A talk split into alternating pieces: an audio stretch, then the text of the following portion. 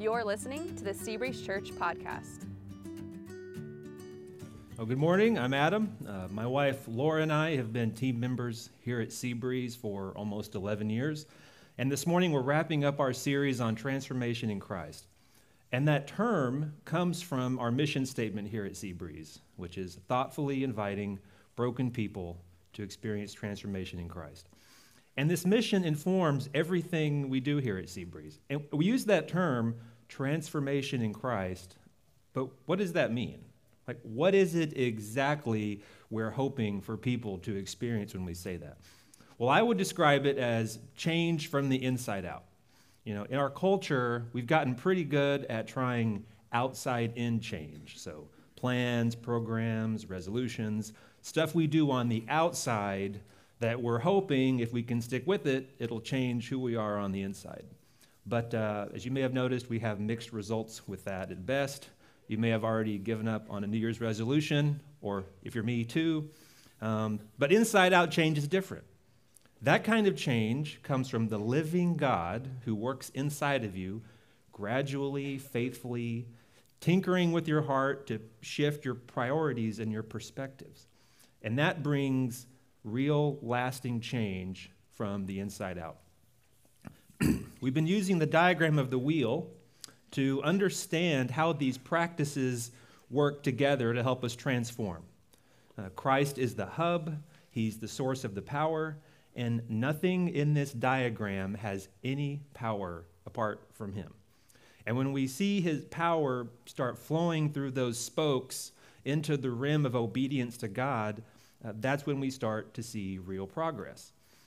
And the spokes of this wheel are, are disciplines that, as we are consistent with them, they help us nurture our friendship and intimacy with God. And over time, that leads to inside out transformation. Not to be transformed into just a better version of ourselves, but transformed to be more like Him. That's the goal. And this week, we wrap up the series by talking about serving. So, why do we need a sermon about serving? Like, everybody agrees service is good. People of every religion think service is good. People of no religion think service is good. So, wh- why do we need a sermon about service? Why is serving one of the key ways that we nurture our friendship with God? I mean, we put it on the same level as prayer and Bible study. So, how does it help us change from the inside out? Because service is about more than just helping out, doing our part, paying it forward. Service, uh, it's not something that all people, especially Christians, are just supposed to do. Service is an expression of God's heart. Okay? Service is an expression of God's heart.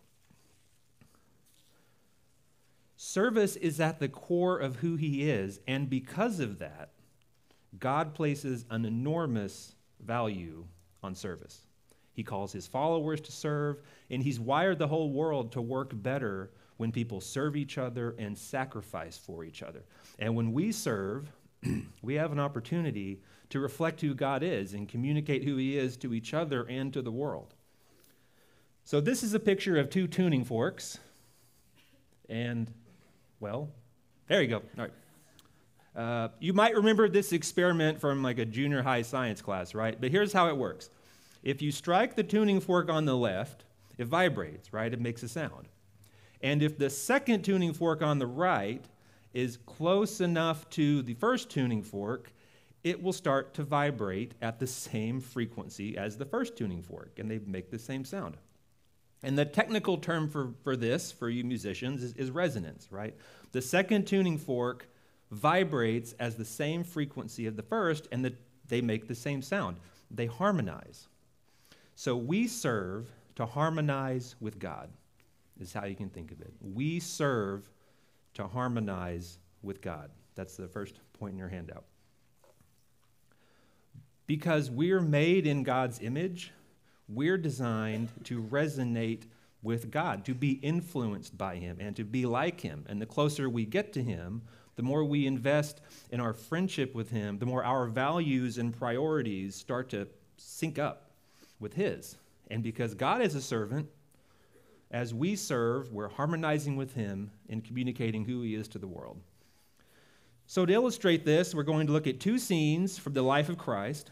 And the first is roughly six months into his ministry. So, Jesus has gathered a few disciples, he's performed a few miracles, but he hasn't yet publicly explained who he is or what he's doing.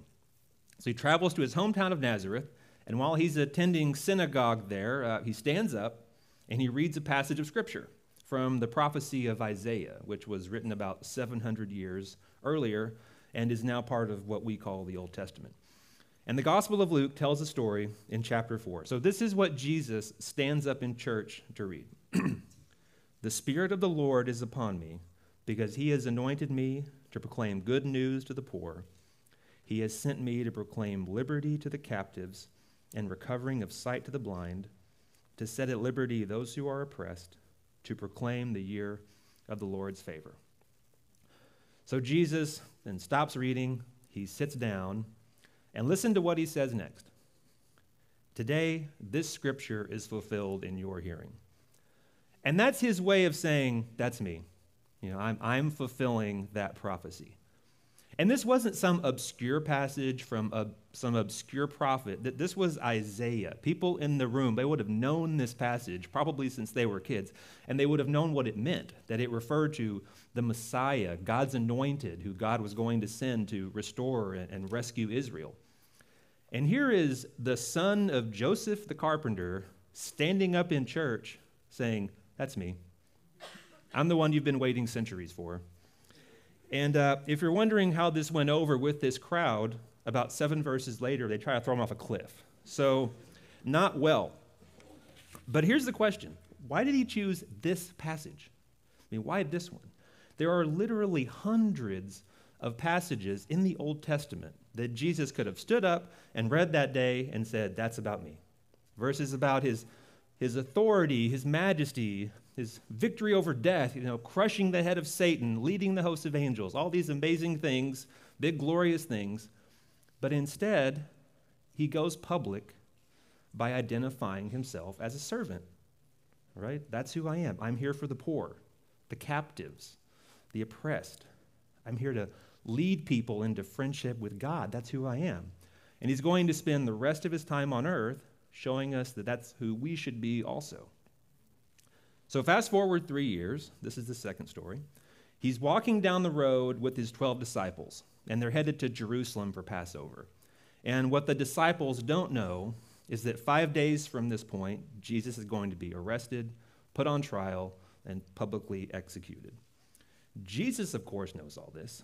And right before they enter Jerusalem, a fight breaks out among the disciples about who's more important and who's going to have special status in heaven, right? Who's going to sit at your right hand side, Jesus? And listen to how Jesus responds in the Gospel of Mark, chapter 10. For even the Son of Man did not come to be served, but to serve, and to give his life as a ransom for many. The Son of Man did not come to be served, but to serve. Well, that breaks up the fight real quick. he says, Y'all are thinking like earthly rulers. You're thinking, what can I gain from this? Like, how can I advance my interest? Don't think like them, think like me. I came to serve, and I'm about to perform the greatest act of service in human history. And that's a powerful call to serve right there. It, it just leaves the question hanging, right? If Jesus came to serve, then what's my excuse? Just kind of leaves it there. And we could leave it there, but if we really want to understand this passage, we have to ask about this term, Son of Man. Okay, Son of Man. What, what, does that mean? Well, from the context, it seems pretty clear he's referring to himself, but that's an odd phrase, right? So, uh, well, Jesus uses this term to refer to himself constantly. Over 100 times in the Bible, you read Jesus referring to himself as the Son of Man. And to tell you the truth, for years, I didn't understand this. So I was a new Christian, I was reading the Bible, and I'm thinking, the whole point of this book is this guy is the Son of God, and he's walking around calling himself the Son of Man. That, that seems like the opposite. I don't, I don't understand this. But in Jesus' day, this was a very loaded term. Okay? Like that passage from Isaiah, people knew exactly what it meant. And it's loaded because of another Old Testament prophecy. This one from Daniel, who you may remember from the lion's den situation. And the book of Daniel recounts a very strange vision that Daniel had around 500 BC. That's what the book of Daniel says. With the clouds of heaven, one like a son of man was coming, and he came to the Ancient of Days and was presented before him. And to him was given dominion and glory and kingship, that all the peoples, the nations, and languages would serve him. His dominion is a dominion without end that will not cease, and his kingdom is one that will not be destroyed. So you see the weight the term Son of Man had in Jesus' culture. Generations of Jewish believers had grown up hearing about the Son of Man. He, he's like a folk hero. He's the Jewish Superman, okay? He's a divine conqueror whose authority comes from God Himself, and His kingdom will never end. And Jesus has been calling Himself this for three years. So, again, no wonder they wanted to kill Him. But here, near the end of His time on earth, He brings it home and He says, Listen, guys, the Son of Man, He came to serve. I didn't come to conquer or dominate. I didn't come to overthrow Caesar. I came to serve. And there is no greater act of service than Jesus, the Son of God, stepping down from the glory of heaven to walk among us and lay down his life for us. And because Christ set that example for us, when we serve, we have an opportunity to sync up with the heart of God, to be in harmony with Him, communicating who He is to the world. And this is about more than volunteering, okay? This is an attitude and an orientation for everything we do in life. Okay? When you change a diaper at three in the morning, when you have to clean out the stove, when you have to take the car to get smogged, like uh, everything we do, uh, even the work you're paid to do at your job. And most of these hassles of everyday life are opportunities to either make someone's life better or bring chaos into order which is what God does. So I can handle my responsibilities with sighs and groans and resignation. Do this again. Or I can choose to reflect on the fact that I follow the God who didn't come to be served, but to serve. And in my experience, when I choose reflection over grumbling, I find that I can serve with joy in even the most tedious and anonymous tasks. Now, my father in law likes to say that everyone wants to be thought of as a servant, but no one wants to do the dishes. Um, certainly true of me. I think of that when I wash dishes. Now, because none of us were born with servant hearts. We were all born instinctively knowing how to scrap to protect ourselves and our interests. So I have three kids, and I have never once had to set a kid down and say, listen, these are your Legos. You got these Legos for your birthday, and if someone tries to play with them, you can't put up with that. You have to fight. They're yours. Like, I've never had to have that conversation. That, that's our default setting, right? And as adults, we're just much more sophisticated in what we're willing to go to the mat for. So hopefully, uh, we're not fighting over Legos, but if someone doesn't treat us with the respect and deference we deserve, or we think we deserve, whew, that can undo us. That's how we end up on YouTube yelling at cashiers and fighting over parking places. Right? Triggered. Okay? We're all born with that reflex of selfishness. And that reflex is really hard to rewire without God's help. But if you're a Christian, that is exactly what God is offering to do. But in my experience, again, He doesn't do it in a vacuum. He does it as we lean into opportunities to serve. I had a friend in college named Sean, and Sean was tall, really tall. He was like 6'5, 6'6, something like that, maybe taller. And what do you think was one of the first questions people would ask tall Sean when they met him? Hey, you play basketball? You know, want to join our intramural team? And Sean would answer, no. And this confused people. How could such a tall person just not play basketball? That shouldn't be allowed. And they would ask him, why not? And Sean would just shrug and answer, because I hate basketball. well, people were outraged, right? They, they just could not handle this. They could not believe that someone with an obvious genetic advantage for basketball would just choose to not play basketball. Eh, it just seemed, and occasionally someone would actually tell Sean, You're a waste of tall, which that, that, that hurt his feelings, you know? But like tall Sean, Christians have a genetic advantage. Not, not for basketball, but for service. And we shouldn't just shrug it off and say, huh, not interested.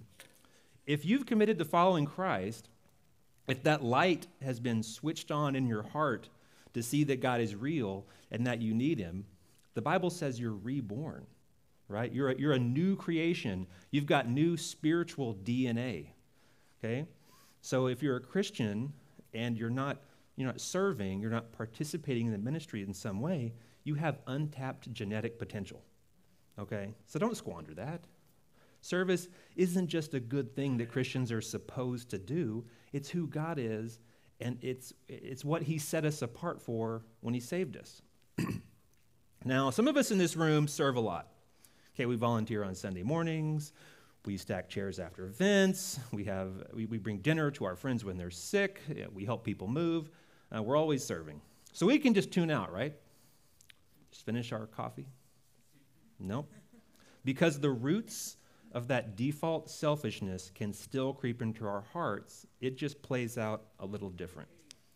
Instead, we can find ourselves doing all the things we're supposed to do, but completely adrift from the purpose. Just checking the box instead of savoring that opportunity to harmonize with God. So we get complacent, we get passive, we start feeling annoyed and put out whenever we hear about a need or when it's our week to serve and whatever we're doing. And that's almost worse than not serving at all. So, point number two in your handout is for those of us who do serve, but who tend to miss the point and make it more about ourselves than about God.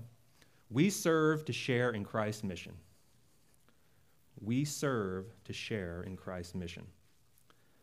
If we were on Family Feud and the, the survey was famous acts of service, I think one of the top results would probably be Jesus washing the disciples' feet. This is a well known story.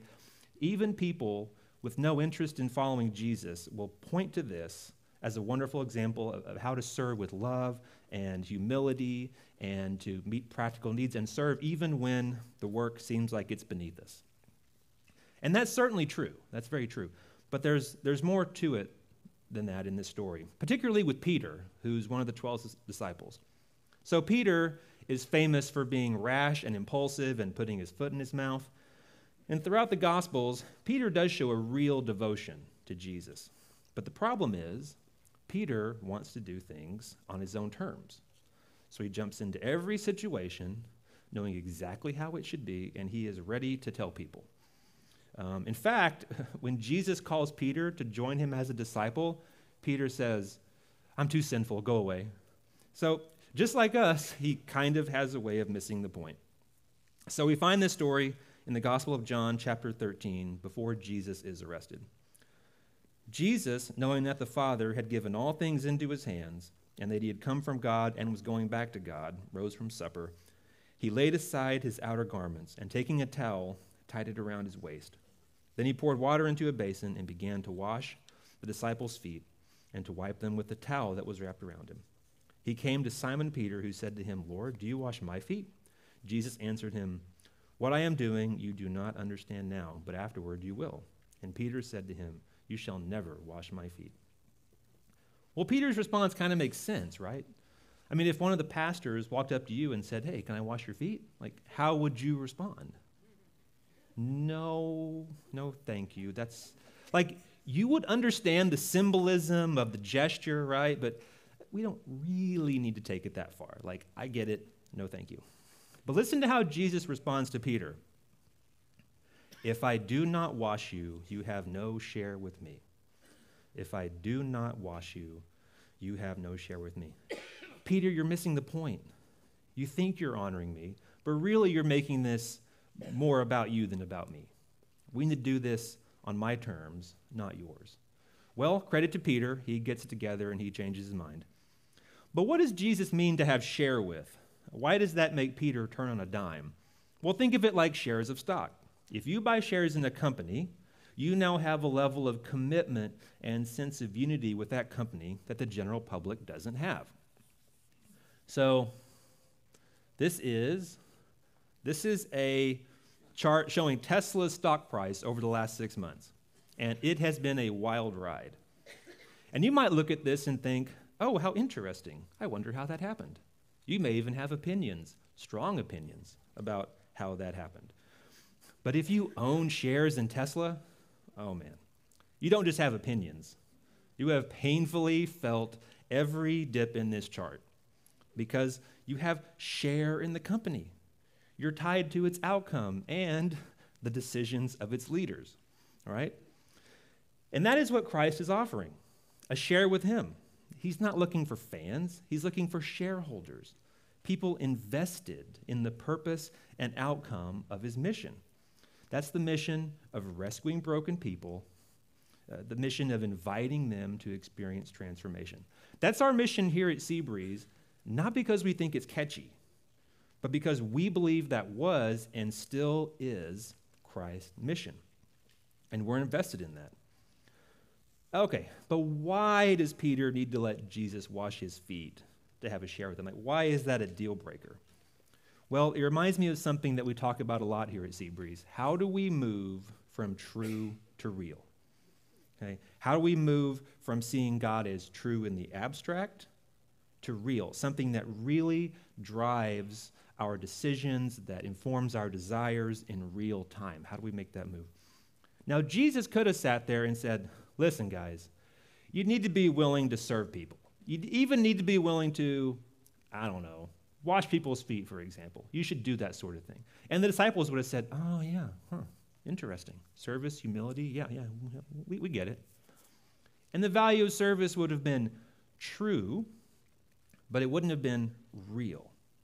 But if the disciples actually feel the hands of God in the flesh, the Son of Man on their dirt encrusted feet, that's real. I think that would really change a person. And if Peter wants to have a share with Christ, if he's going to serve people and lead the church for the next 30 years, Jesus knows it needs to be real. So Peter can't just politely decline. Well, what does that mean for us centuries later? We don't have the benefit of this experience. How does the value of service become real to us? Well, I think God just leaves us to ponder the scandal of this event. That the God who knit these feet together in the womb and who sustained every molecule of these men for their lives up to this point, and who created every speck of dust and grime in their feet, that same God in the flesh now stoops down to his knees to clean them, to clean feet. And that's who I claim to follow right? So, what does that mean for me? One of the first Sundays that Laura and I visited Seabreeze, Pastor Dale Graham got up on stage and he announced that the kids' ministry was looking for new volunteer teachers. And I thought that seemed like a, a good way to plug in and meet people. So, 11 years later, I'm still teaching in the kids' ministry. But a few years ago, uh, I considered quitting. Because I teach the younger boys class, which is ages 5 through second grade. And our class at this time had ballooned to over 20 kids. So, it, I mean, 23, 24 kids in a Sunday morning. And that many boys who had just been given a donut in a room that small, this is in the old building, much smaller space than we have now. I mean, my co teacher and I just felt besieged. We would just finish every class like, I can't believe we even survived. Uh, I, and I didn't feel like the lesson was getting through to them. And I began to feel like I was just a, a babysitter, not a teacher, a babysitter. So I considered quitting. So one day after church, I was griping and whining about this to my wife, and I said, I don't even feel like a teacher anymore. I just feel like a babysitter, you know, really getting my pout on. And uh, you know what she said to me? She said, What's wrong with being a babysitter? Uh, well, nothing's wrong with being a babysitter. That just rebooted my brain. And then she went on to say, yeah, uh, well, look, isn't it worth it for parents to be able to come in here and, and, and, and worship and hear the message without distraction because they know their kids are, are safe and cared for? Like, like, what if that is God's priority for you? Maybe that's what He wants most from you. So I had lost sight of the mission. I'm like Peter. It needs to be this way, my way, or I'm out. You know, I was serving on my terms, not God's. And my terms were I want to see a room full of six year old boys sitting quietly in rows, just like y'all are. Is that too much to ask? Listening with rapt attention to every word I say. And otherwise, what's the point? I'm going home. And I wanted that in no small part because it would be validating to me personally. Because then I'm the hero, teacher of the year, right? And get a plaque and everything. Like, that's what I was going for.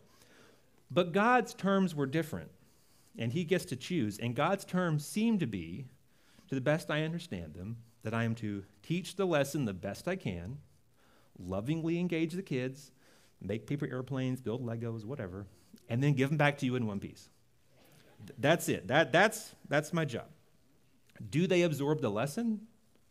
I really do my best, parents. I really try. But that's up to God, okay? Um, I have to leave that to Him. And even when I succeed on those terms, I'm still just one cog on the full gear that is the kids' ministry every Sunday morning. Every Sunday morning, there's like 30 people there all working. And even in the kids' ministry, that's just one gear of this amazing machine that God operates every Sunday morning.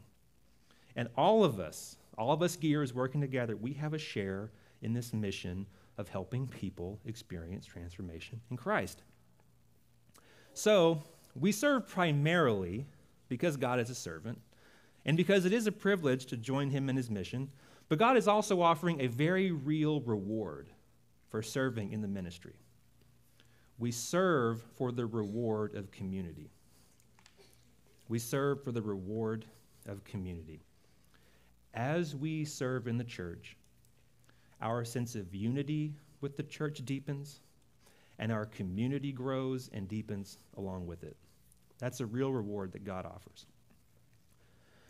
So, going back to our wheel diagram, that's why we need the vertical and the horizontal spokes. The power of Christ to change flows through both. And that's challenging for an introvert like me. I'd be perfect to be left alone with just the vertical. Let me read the Bible, let me pray, I'm good. I don't need other people. But I can't ignore this theme that's woven through the entire Bible, particularly the New Testament the importance of the community among the people of God. And when the Bible talks about community, it's usually woven in with the idea of service. Just like Bevan talked about last week, we all have a part to play, a function that we're designed to uniquely fulfill. And then the New Testament book of Ephesians, Paul tells us this in chapter 4 Speaking the truth in love, we are to grow up in every way into Him who is the head, into Christ, from whom the whole body, joined and held together by every joint with which it is equipped, when each part is working properly, makes the body grow so that it builds itself up in love. When each part is working together properly, making the body grow so that it builds itself up in love, the body grows together as a whole. How? As each part works properly, as it performs the functions that God designed for it, using the gifts that God gave us to serve the church. So, this is a picture of lab grown meat. Looks good, doesn't it? You just want to fire up the Traeger? All right. So, apparently, it is scientifically possible for muscle cells, I guess that's what that is, to grow and replicate on their own in isolation. And that's what you get. But you're not lab meat, right? You weren't created to grow and thrive in isolation in a petri dish under a lamp on a shelf somewhere. You were designed to grow as people support you and as you support other people. Going back to our verse, the body grows as it builds itself up in love. And that last part is crucial in love. This isn't an Amazon warehouse, okay? We're not just bustling around trying to meet quotas and satisfy metrics. Those of us who are serving together and using the gifts God gave us really are growing in this bond of our community. And one thing I've noticed over the years is that when people come to Seabreeze for the first time, one of the first things they notice is this hive of activity out here on a Sunday morning, right? The, the donuts, the greeters, the, the, the kids' ministry. They love it. They, they love the energy, they love that it makes them feel, feel welcome and valued, so they keep coming back. But what I've seen happen is that people will attend for a few months and then start to feel like they're not getting much traction. They don't feel like they're really making friends or becoming part of the community. Well, I would put it like this Here at Seabreeze, the path to community is like a train track, okay? It's got two rails connect in a group and volunteer on a team. Connect in a group and volunteer on a team. We tend to not have a lot of social events that are just for members to socialize. We do have some, don't get me wrong, we have some, but most of our social events are designed to bring people in. Okay? We're here for the people who aren't here. Instead, at Seabreeze, we primarily grow in our community and our friendships by serving together and by being in small groups together. And when people only do one or neither, it tends to take them longer to feel like they're part of the community. And when I think of the families that Laura and I are doing life with, raising our kids with, starting to get old with, um, it's not people we just struck up a conversation with on a Sunday morning. Okay? It's the people we've served with, it's the people we've been in groups with. That's our community, that's our church family. So, look, it may seem like I'm trying to recruit you, which I am. Um, but mostly, I want to encourage you with what, as best I can tell, the Bible says is good for your soul. That you were designed to thrive as you serve as part of the church. And I hope you won't pass on that. So, if you're looking for a place to jump in and serve, we have a way to do that. If you have a Seabreeze app, there is a button. Where's my? Oh, there's my video. All right. Um, a button that says volunteer, and tap that, and it will take you to this list. That's all the teams you can join right there. Um, and I asked around, and we currently have 91 open slots throughout those, those teams. Somewhere on that list, one of those slots, there is a need that God has wired you to fulfill. So I hope you'll jump in with this. Let's pray. Lord God, thank you that you have set the pace that you came to serve. That's, that's who you are, that's what you do, that's you, you create, you teach, you listen, you sacrifice, and you serve. And that's, that's who we claim to follow, is a servant. So pray that you would um, just lead us to wherever you would have us, some way that we can serve here in the ministry, and also make our whole lives about service, about putting others' interests ahead of our own, and looking to honor you and how we handle even the most tedious responsibilities of everyday life because you are a servant and we love you and we're so thankful for your mission to rescue us. And we pray in Jesus' name. Amen.